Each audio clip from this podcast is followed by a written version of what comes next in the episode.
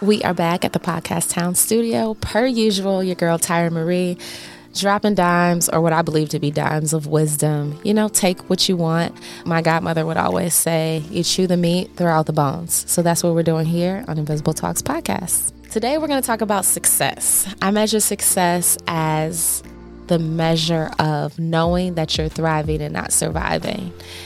Everyone has a different way of survival, but many people fail to thrive and even understand what it means to thrive. And so, what a tragedy it would be if I had blown up in the way that I anticipated five years ago. It would be a tragedy because Tyra was not Tyra. She was who everyone wanted her to be. She was fitting the narrative. She was fitting into a box and now there is no box that exists. Now she is authentically herself despite what the room feels or thinks. And I don't know if we always sit in self-reflection to even see that. Have you ever dated yourself? Like really took time to intentionally date yourself. I encourage everyone I'm around to do that and they think that I'm crazy. And honestly, for those of you who haven't dated yourself and you're married or you have kids, you can still do that within those spaces. You have to be more intentional, you have to carve out the time. I date myself in my marriage. I wake up for some seasons three in the morning and I spend time with God. I spend time with myself. I spend time organizing my day. I spend time with my business. I have set time to just take notes and reflect on how I feel that's how I that's how I do that. So I'm not going on a date by myself and I'm not going to the movies because my life isn't set up that way. If you're single, you can do that. And you could go in there and you could, you know, have your time, but dating myself looks different as a married woman and a mother, but it's still possible. Because that's always the question I run into like, well, why do I need to date myself if I'm married? Because it's important. It's it keeps you grounded as a woman, in my opinion. It allows you to see yourself and to dream. You know, God gave Joseph a dream and then removed him from what was familiar.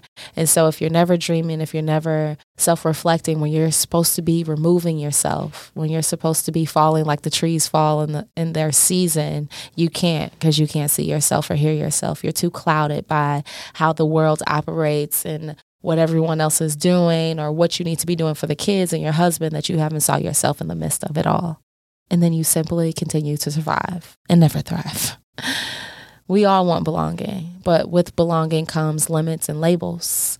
Limiting you to this LGBT crew or limiting you to this identity, labeling you as this executive, labeling you as an artist, but we're so much more than those labels. Both being statements that other people's opinions or views, and you've adopted those whether it's a label or a limit, you've accepted what someone else has defined. A man can only see you from one view, but God sees you from multiple views and from multiple angles and a bird's eye view so he can see what's ahead.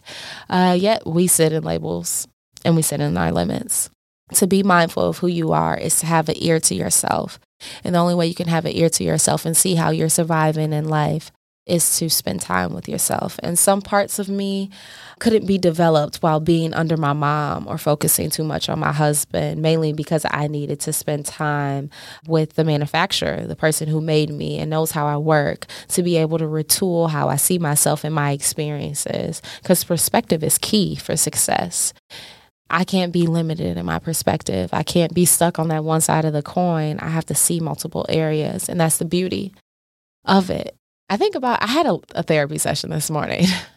We're going to go on record with this one. And it was really good. It was good because I just had these revelations at the end of the session. First of all, it was short because we have been meeting for some time now. And there are a lot of people who will have a therapist for their whole life. I'm not a fan. I'm sorry. That's survival mode. You want someone to hold your hand throughout your life versus understanding that it's for a moment in season. Pick up the tools and keep it moving. Learn how to work on your own door, build your own house. You don't need someone to, to walk you step by step. There are seasons where you need that assistance. But I bet I, I could bet my bottom dollar on it. It's not your whole life. And so I'm after my session, I'm laughing because I had been contemplating, am I really at peace? Or am I just in avoidance? And I'm struggling with it because I'm like, no, I really feel at peace with life and the the trial that I the multiple trials I had just experienced. I felt like, no, I'm good. But I wasn't sure. And so that's what my session was about. And in the middle of the session, I realized I am at peace and I'm not struggling with whether I'm at peace or in avoidance. I'm struggling with wanting to be accepted. God doggy diggity dog. I couldn't even tie this in my notes if I wanted to, y'all. This is so improv. So I'm realizing that I wanted to be accepted in these spaces and these trials that I just had. And that's why I couldn't let it go. I couldn't let go if I had done the right thing and I was truly at peace or if I was in avoidance because I see the uneasiness in it. And it's not because I didn't do what I was supposed to do or do my part. It's because I wanted to be accepted. I said, oh my God. The bombs go off in my head because then I understand that, okay, yes, I'm at peace. And two, Tyra, acceptance.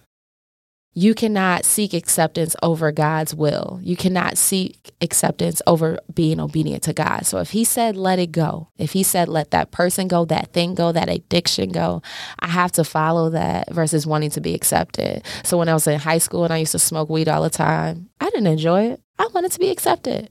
I would smoke and fall asleep. I'm like the worst person to smoke with. And when he said that person is not for you, and then five years later comes back, that person had a threesome with my boyfriend at the time. He knew, but I just wanted to be accepted and be with the cool kids. Therapy was lit today. and so that is what I that's what I learned and that was the revelation and I walked away with three things as my time I know will come to an end in therapy. I wish I would have brought the post-its. I'm a post-it person. The first one is therapy is not forever. It's for a season. The second one is sometimes I want therapy, but do I need it? I use the tools in which that I have gained thus far to be able to thrive throughout my weeks and my days. I don't always need the person to talk to. I just want it. It's just comforting to talk. Reason why I have a podcast those two things are just important. I appreciate my journey of therapy. I know that the alignment is perfect. And I also, and I told my therapist today, I believe he's learned a lot from me uh, because I'm always in therapy tying my experiences to what the Word of God says. Even though I don't know the Word, I don't know it how I should, I'm not deep in it how I need to be. Um, but I'm always going back and tying my experiences and how I respond back to His Word because if I don't practice that in therapy, I'm not going to practice that that in life. So it's important just to tie it all together. So if you have not ever tried therapy, try it, see what you get out of it. If you have and you're still struggling, go back to the tools that were provided through your journey. And if you don't have the tools, go back and get them because surviving and thriving and the difference is if you become successful, in my opinion. Your ability to be the executive, to be the owner of a company versus being the manager is in knowing yourself and reflecting on who you were, who you are, and who you will be in the future. If you don't see that, no one else is going to see that. Actually, they will see that. They'll see that in your actions. And the unfortunate part is you don't see it, so you don't change your actions or your words or how you live, and you're stuck in a cycle if you really want success, no matter how you define it. I don't care if success is being able to consistently go to work every morning because you struggle to get up. I don't care if success is making a certain amount of money so your kids can go to school and have a great education. I don't care if success is just the simple thought in the achievement of being married. In order to achieve any of those things, you have to understand where you're in survival mode and start thriving and get complete fulfillment. Fulfillment looks like understanding, fulfillment looks like clarity, fulfillment looks like seeing yourself, not everyone else. Don't blame the enemy, don't blame the devil, and don't blame your mama, don't blame your daddy for not being there, don't blame your kids for coming unexpectedly. Being okay with the decisions you've made in the past and moving forward. That's how you thrive. Because at the end of the day, the battle is in the mind. So you got to be stronger because you're stronger than you think. That's all we've got for today's episode here at Podcast Town Studio. These stories, they connect us. The ultimate question what was the journey like to freedom? Wait, freedom is agreeing to disagree, different perspectives, healing from within, all because life and legacy are complex. We see people everywhere, but do we really see them? Their thoughts, griefs, pain, or struggles? To be strong is to heal. If your heart is broken, you'll find God right there. If you're kicked in the gut, He will help you catch your breath.